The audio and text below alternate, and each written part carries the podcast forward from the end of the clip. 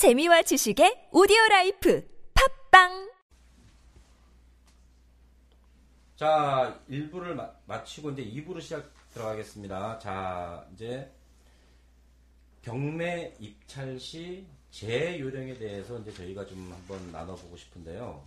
우리 그 신방이님께서 입찰 시 재요령 요령을 하는데 무슨 요령 같은 게 따로 있나요? 거기 봤는데 우리가?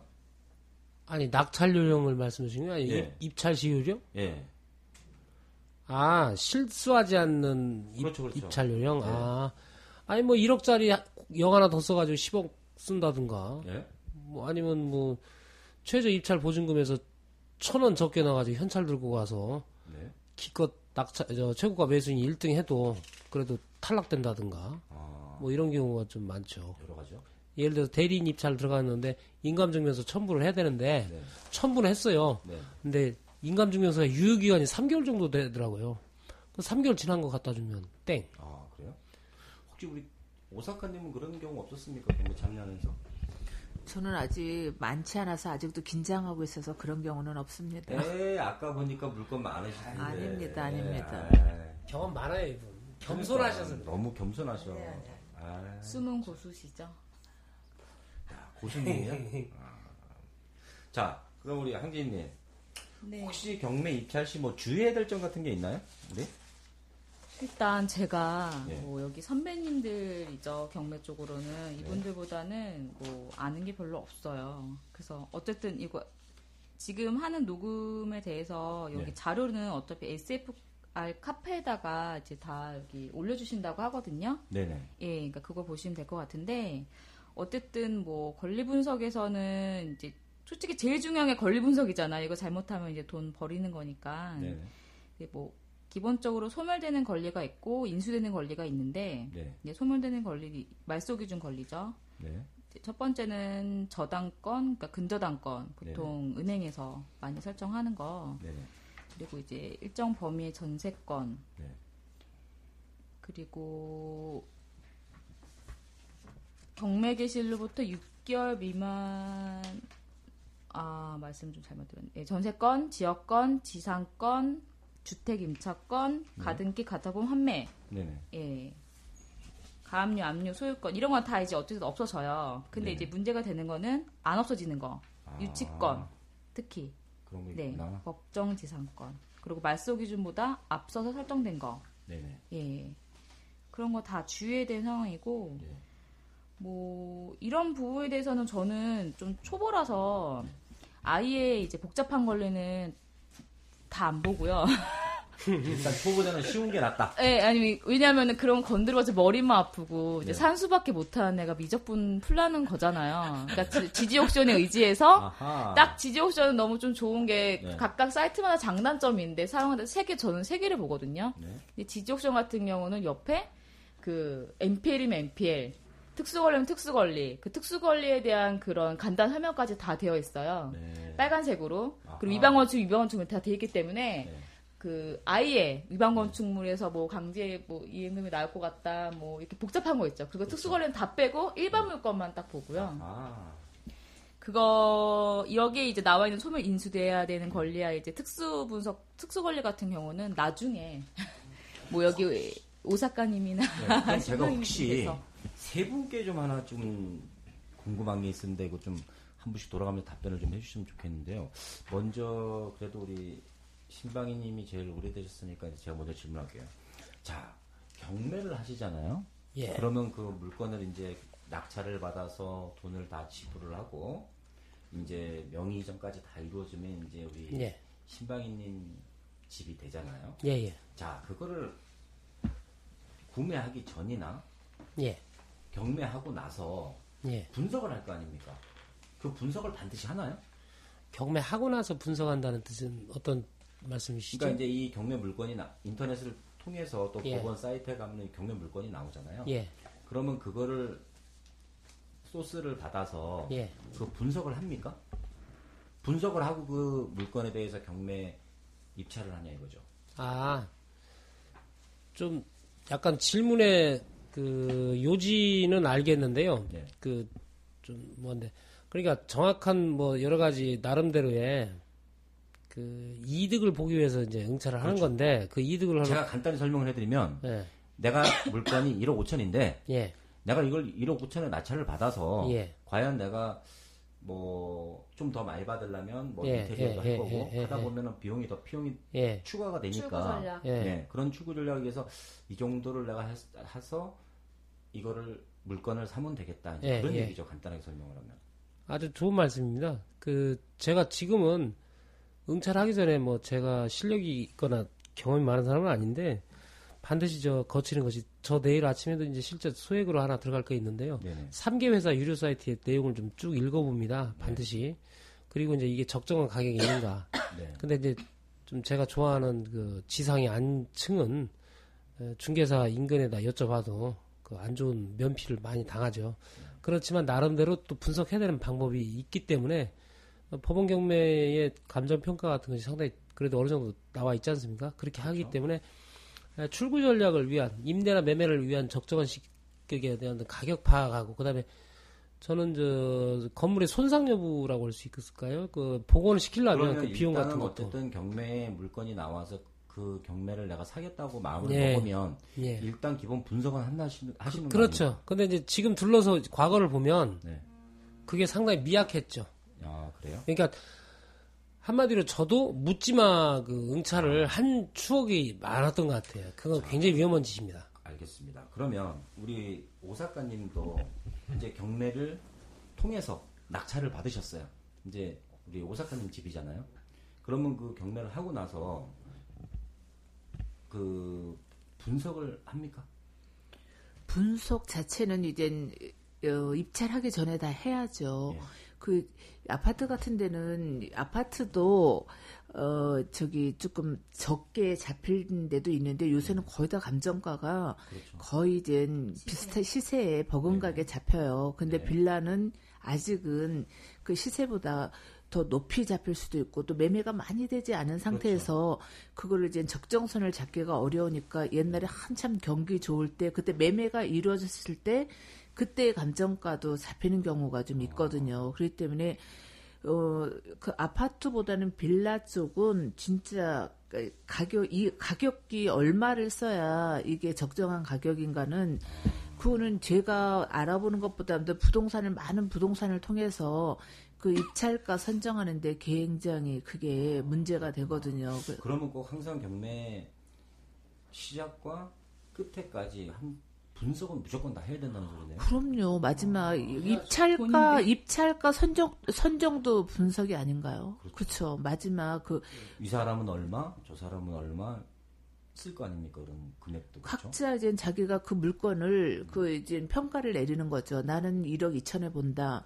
어떤 사람은 1억 3천에 본다. 뭐 그래서 어쨌든 제일 높은 금액을 쓴 그렇죠. 사람한테 낙찰이 가는데 그게 적정한 가격인지 오바슈팅인지는 또 어, 그래서 우리가 항상 그렇게 얘기를 해요. 내가 현찰을 갖고 있을 때가 제일 행복한 거다. 오바슈팅 한 번 하면 또 그게 또 내- 마이너스가 될 엮여서. 가능성도 제가 있고. 하나 경험을 한 예를 들어서 어떤 물건을 하나 봤는데 지하층인데 그냥 뭐 한 10평 정도 지하예요. 근데 완전 지하는 아니고 이제 뭐 지층이라고 반지하. 반지하 네. 정도. 근데 어떤 분이 한 4천 한 800에서 900을 써낸 거예요. 어느 동네인데? 여기 강서구 지역인데요. 아, 음. 4,900이에요. 예. 야, 근데 이걸 왜 이렇게 많이 써냈을까? 근데 제가 나중에 한번 이제 그 경매에 참여한 분들을 한번 이렇게 좀 알아봐서 통화를 하니까 최저가가 3,500이더라고요. 써낸 금액이. 보통 3,500, 3,600, 3,700을 썼는데 그것만. 예, 한 4,800에서 900이. 뭐 MPL 채권이라 사셨나? 와, 그래서 아니 그건 그건 많이 쓴 거 아닌데 왜? 미래의 가치도 그 제, 저 얘기하는 것 같은. 하여튼 도둑이 제발적이신다고. 아니 또 그게 강서구는 궁금해가지고 한번 왜 이렇게 많이 쓰셨는지. 아니 평당가 뭐 곱하기 뭐 몇백 뭐 하는 거 있잖아요. 아니 아, 아니 그거 거. 그거 자꾸 내 전략 얘기하지 말고 그 초창기에 우리 어머니 아버지 지금 안양에 저 다가고 계신데요. 네. 그 최저가에서 6천만 원 더 쓴 상태에서 단독이었어요. 어, 그래요? 그런 경우도 있는 거예요. 그러니까 지금의 공부를 했다면 그렇게 응찰 안 했겠죠. 그렇죠. 그래서 아 이게 다 필요 없다니까. 아 지하는 하나 그냥 가지고 데리고 평생 내거 오면 되는 거고. 다가구를 지금 생각하니까 그건 진짜 뭐 아까 그 뭐 영어로 오바브 어, 예. 예. 그, 그런 것 같아요. 예, 최저가가 2억 2천, 2억 3천이었는데 선수인 세입자 4명이었거든요. 근데 이제 권리 분석을 해보니까 간단한데 단독이었어요. 네. 예, 6천만 원 더 쓰고 몇날 며칠 못 주무셨나? 아니 아예 모르니까 잠도 잘 자요. 이제 황진님한테 여쭤봐야죠. 네. 자, 이렇게 분, 황진님도 분석하시죠 많이. 지금 요즘에 너무 잘해. 이제 분석을 하고 있고요. 그러면 분석하셨으면 네. 돈 많이 버셨겠는데 얼마나 버셨어요? 아니요, 분석한 지는 지금 2주째. 2주, 뭐야? 2주째, 아니 2주째 분석 임장과. 패찰의 연속. 그전에는 그냥 전망만 바라만 보고 있다가 네. 이거를 분석을 이제 하는데 가격 아니지, 분석 분석은 옛날부터 했는데 이제 자기가 입찰에 참여한 게 예. 2주 됐다는 얘기지. 아니 분석을 했어. 아 그렇구나. 근데 이제 가격 조사가 진짜 중요하잖아요. 그래서 부동산을 이제 뭐 아무리 못해도 똘똘해 보이는 부동산 아무리 못해도 두어 군데는 가봐야 되는 것 같아요. 뭐 10개까지는 못 가도. 저도 그 언론을 통해서 이렇게 보면 이 입찰을 할 때 법원에서 이제 하잖아요. 그러면 뭐 사람들이 많이 짜고선 이렇게 하는 경우도 많이 있다 그러대요. 옛날 얘기지. 지금은 이제 그런 게 없나요? 뭐 아 최근에도 있는 것 같아요. 아니 예를 들어서 나는 100만 원 MPL? 주고 지인님은 110, 우리 신방이님은 120. 컨설팅. 근데 이제 만약에 예를 들어서 컨설팅. 우리 오사카님 같은 경우 한 130 딱 이렇게 쓰면 네. 그거는 뭐 사람들이 대충 이렇게 해서 보면 인터넷에 그런 거 많이 있던데요. 네. 그러니까 무슨 뭐 위임을 받아서 짜고 이렇게 네, 했고 네. 이 사람한테 네, 유찰 몇 번 시키고 뭐 네, 이런 네, 경우가 인터넷에 많이 나오더라고요 그런 게. 근데 이제 일반 지금 이 경매 사건 얘기하는 데에는 여- 갑자기 가- 기초를 하시다가 갑자기 너무 고급 반으로 그러니까. 올라가셔서 갑자기 차차 차차 말씀하시긴 하죠. 가끔 이렇게 보다 보면 저희들도 인터넷 검색을 하잖아요. 특히 이제 뭐 대중교통을 할때 보면 네. 뭐가 와요. 그럼 뭐 이런 게 저도 이제 관심이 있으니까 어, 갑자기 있다가 이런 생 저도 갑자기 그냥 무심코 생각이 들어서 어. 그런 게 이- 인터넷에서 본 것 같아서 혹시 경험을 해주시는 근데 요즘에 경매가 결코 싼 게 아닌데 그죠? 그렇구나. 거기에 현혹될 분은 아니시잖아요 최 이사님은. 자 아까 우리 황지인님께서 이제 뭐 대금 납부에 대해서 이제 경매를 받았을 때도 납부 설명을 해주셨고요. 자 그러면 오사카님 이 경매를 받으면 소유권 이전 등기는 어떻게 해야 돼요 우리? 저는 이제 일반 매매는 거의 이제 전세를 두거나 주거나 이럴 때는 저기를 대출을 안 받지요. 네. 저는 다 셀프 등기를 했어요. 와. 어, 근, 오, 근데 어우, 등기소에서 아주 퍼펙트라고 얘기 들었습니다. 진짜요? 한번 말씀해 주세요. 근데 이제 그 얘기는 이제 그렇고 일반 어 뭐, 저기는 경매 사건은 거의 다 대출을 받기 때문에 거의 좀 법무사가 법 예, 은행에서 개인한테는 돈을 대출을 안 해주니까 가운데 법무사한테 주지요. 그래서 법무사가 대리로 소유권 이전 등기를 하기 아, 때문에 요- 저희는 안 가요. 그럼 요즘에 이제 낙찰만 받고 소유권 이전에 여러 가지 대출이 꼈을 때는 이제 법무사를 통해서 하고 그렇죠. 예를 들어서 대출을 안 끼면 이제 뭐 셀프도 가능하다는 거죠. 직접 그냥 딱 저는 셀프를 합니다. 예. 이야. 보통이 아니에요. 자, 법무사는 뭐 먹고 살라고. 그러니까 그럼 우리 신방님 예, 명도 소송이라는 게 있지 않습니까? 그 전 아직 안 해봤는데. 안 해봤습니까? 인도 명령은 많이 해보셨지 않나요? 예, 인도 명령. 네. 명도 소송은 나중에 참고 자료를 이렇게 하시라고 이제 우리 예, 예. 아니, 굉장히 중요한 골자를 말씀하신 거예요. 네. 예. 명도 소송은 우리가 정확한 정보를 가지고 네. 때 명도 소송이 이루어지니까. 그렇지. 그렇죠. 예, 이거 굉장히 중요한. 중요한 우리 말씀. 오사카님이 대단해. 네. 명도 소송은 공백 대 이루어진다. 그럼 이런 중요한 사항은 정보를 가지고 제가 올려놓고 이제 우리 시청자들이 참고할 수 있게끔 해드리고요. 예. 그럼 인도 명령이라는 건 어떤 거죠? 그 해당 경매 사건 같은 경우 해당 부동산에 잔금 납부 기한 내에 잔금을 납부를 하면. 파- 판사님께서 거기에 그 채무자와 또 경우에 따라서 세입자한테 이 부동산을 낙찰자에게 예, 잔금을 납부한 소, 신 소유자에게 인도해 줘라 하고 아, 명령을 내려주시더라고요. 명령. 알겠습니다. 아주 뭐 명쾌하다. 점점 가면서 너무 명쾌하게 또 시청자들 알아들을 수 있게끔 설명을 해주시는데요. 자, 그럼 제가 세 분께 또 다시 한번 좀 질문을 하나 드릴게요. 자, 이- 지금은 우리 황지님부터 제가 이제 설명을 드릴게요. 경매에 보면 네. 많은 용어들이 있잖아요. 우리 네. 지인님께서 아시는 경매 용어 한두 가지만 좀 하나 설명해 주실 수 있을까요? 아까 들어서 뭐, 뭐 용어요? 임장이라 그러는데 나는 임장이라 해서 어디 뭐, 현장이 임한다. 아, 그래서. 그래서 줄여서 임장. 네, 그래서 그런 부분 경매에 꼭 필요한 용어들 한 두 가지 정도만 얘기를 해주시겠어요? 뭐 아는 게 없어가지고 일단 일단 임장에 대해 설명을 한번. 임장은 말 그대로 현장에 임한다. 그 물건 보러 가야 되잖아요. 네.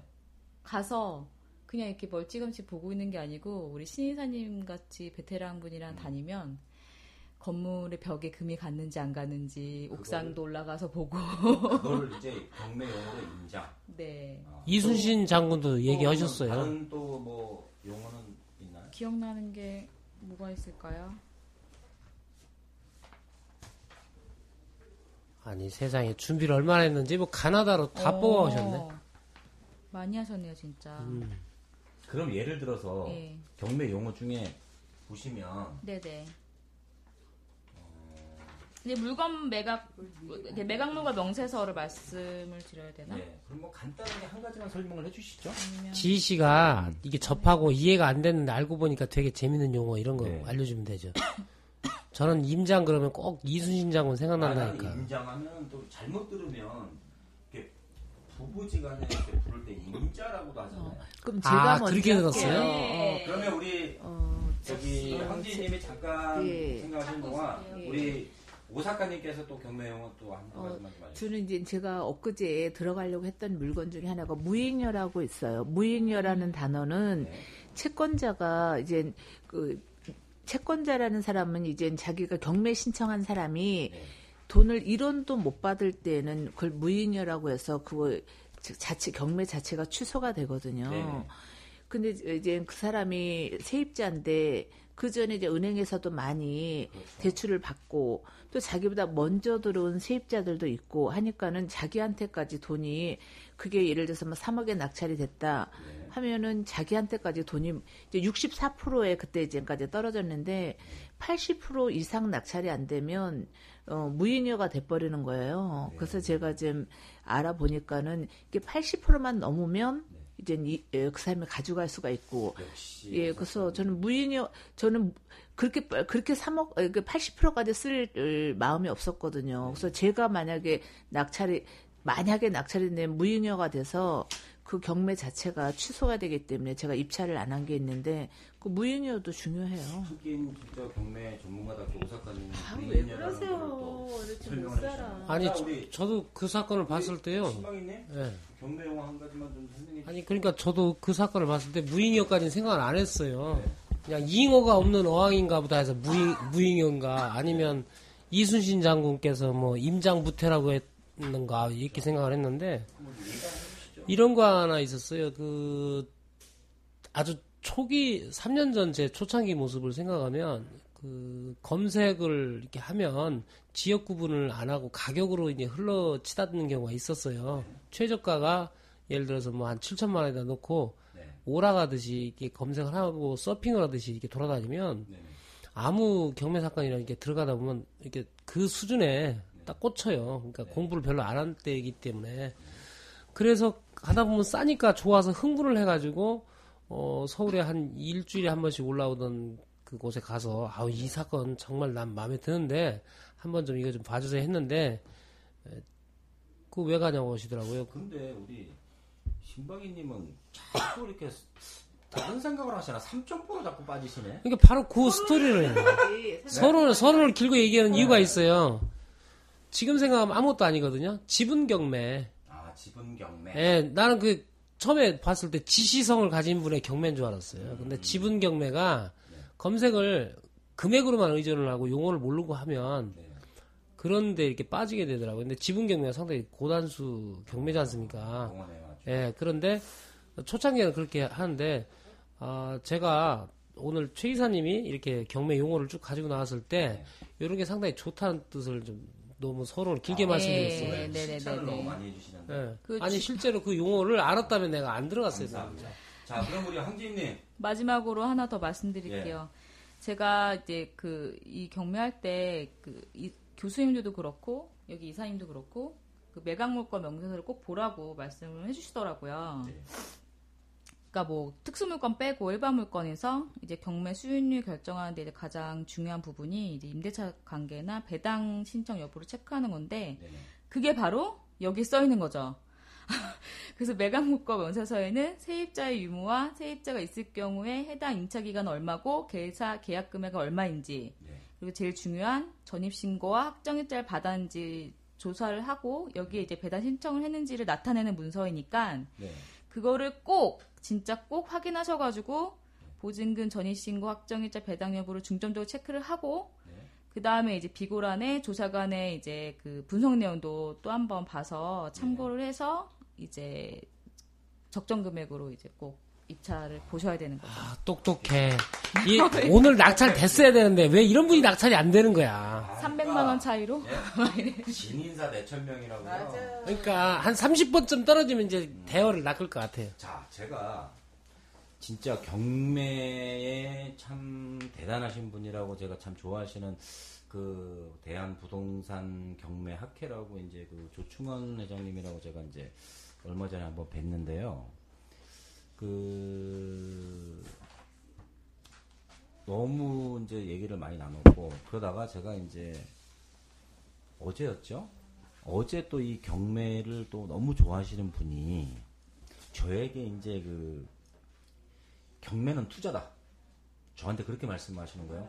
그래서 나중에 우리 그 최상영 이사가 꼭 경매에 또 이제 참여를 저도 하고 싶고 할 때는 꼭이열 가지는 꼭 명심하라고 해서 저한테 알려준 게 하나 있어요. 그래서 제가 마지막으로 이 경매는 경매 투자 이 10개명이라고 해가지고 요거를 제가 좀 한번 읽어드리고 좀 마무리하는 시간을 아, 갖겠습니다. 우리 쉽게명 자, 첫 번째로 법원 경매 물건의 특성을 이해하라.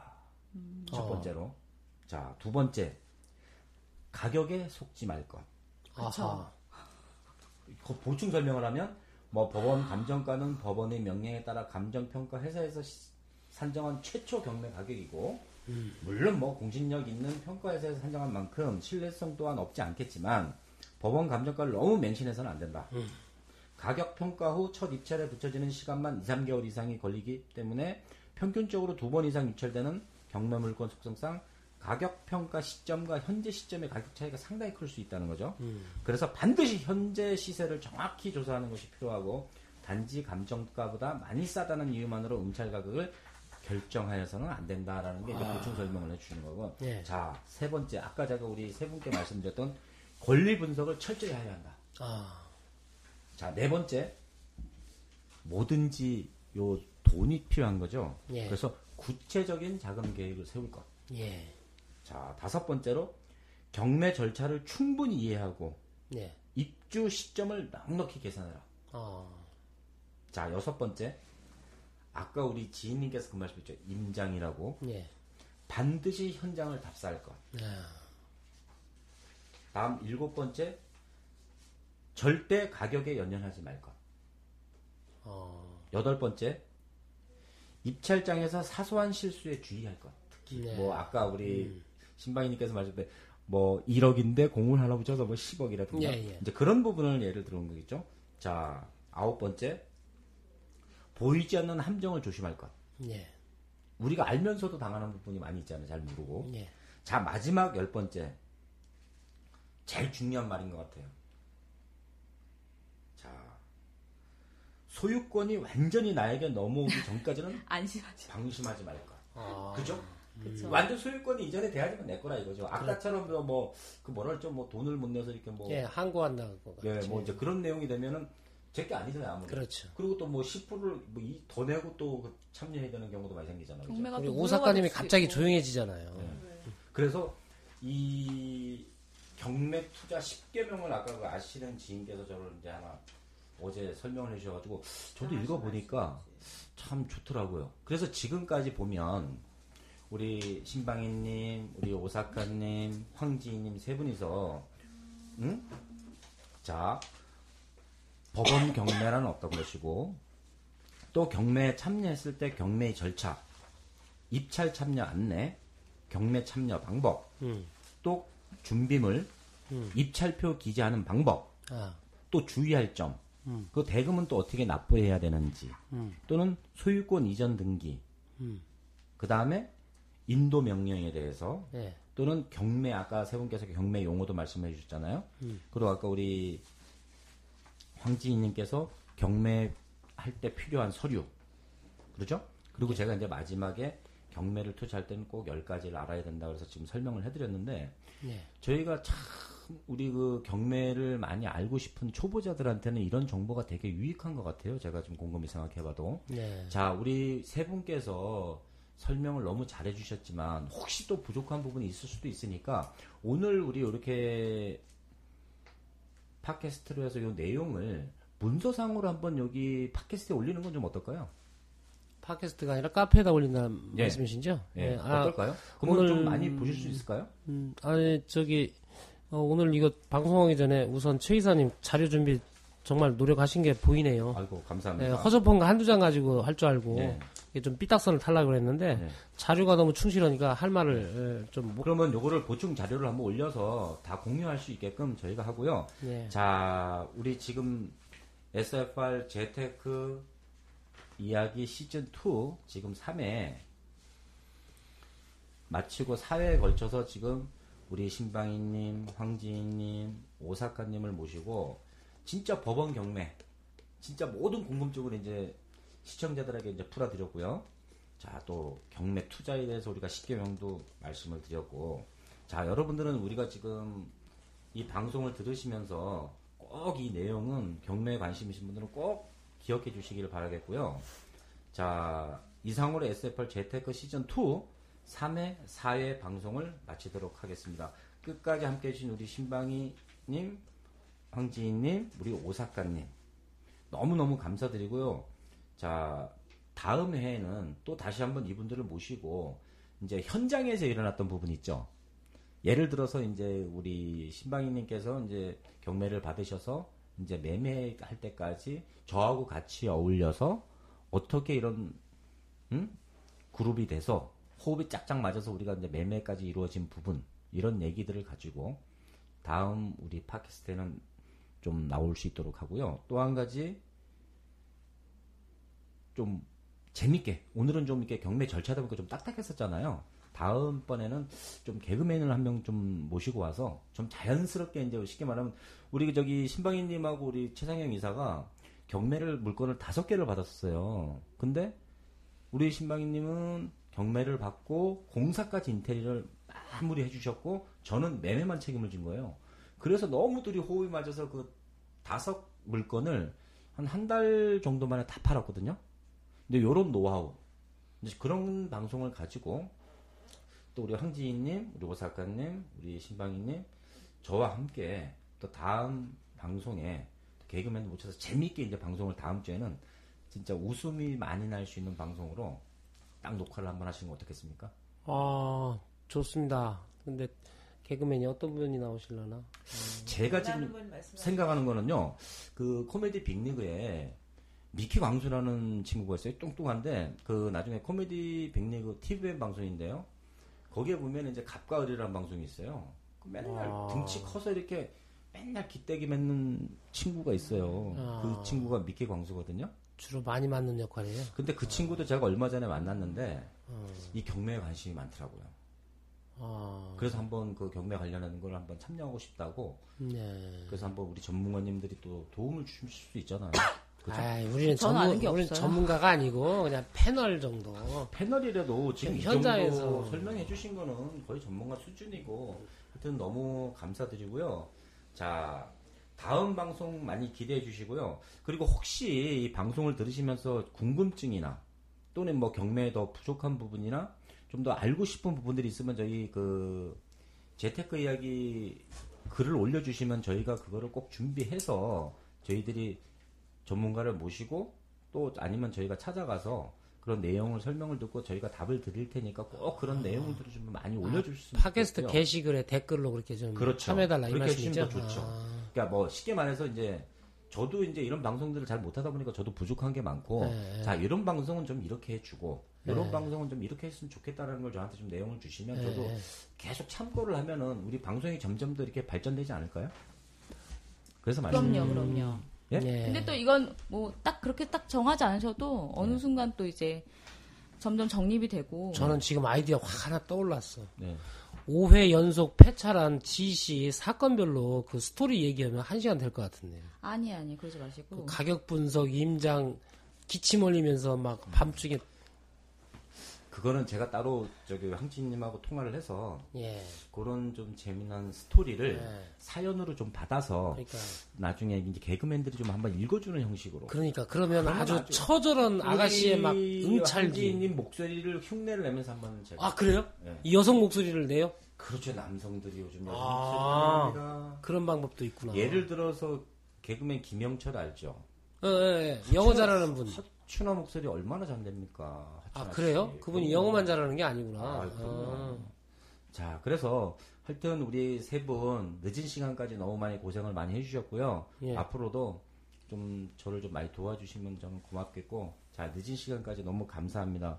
오늘 고생 많으셨고요. 우리 시청자 여러분도 즐거운 저녁 시간 되시길 바라겠습니다. 감사합니다. 감사합니다. 네, 이게 자유가 괜찮네.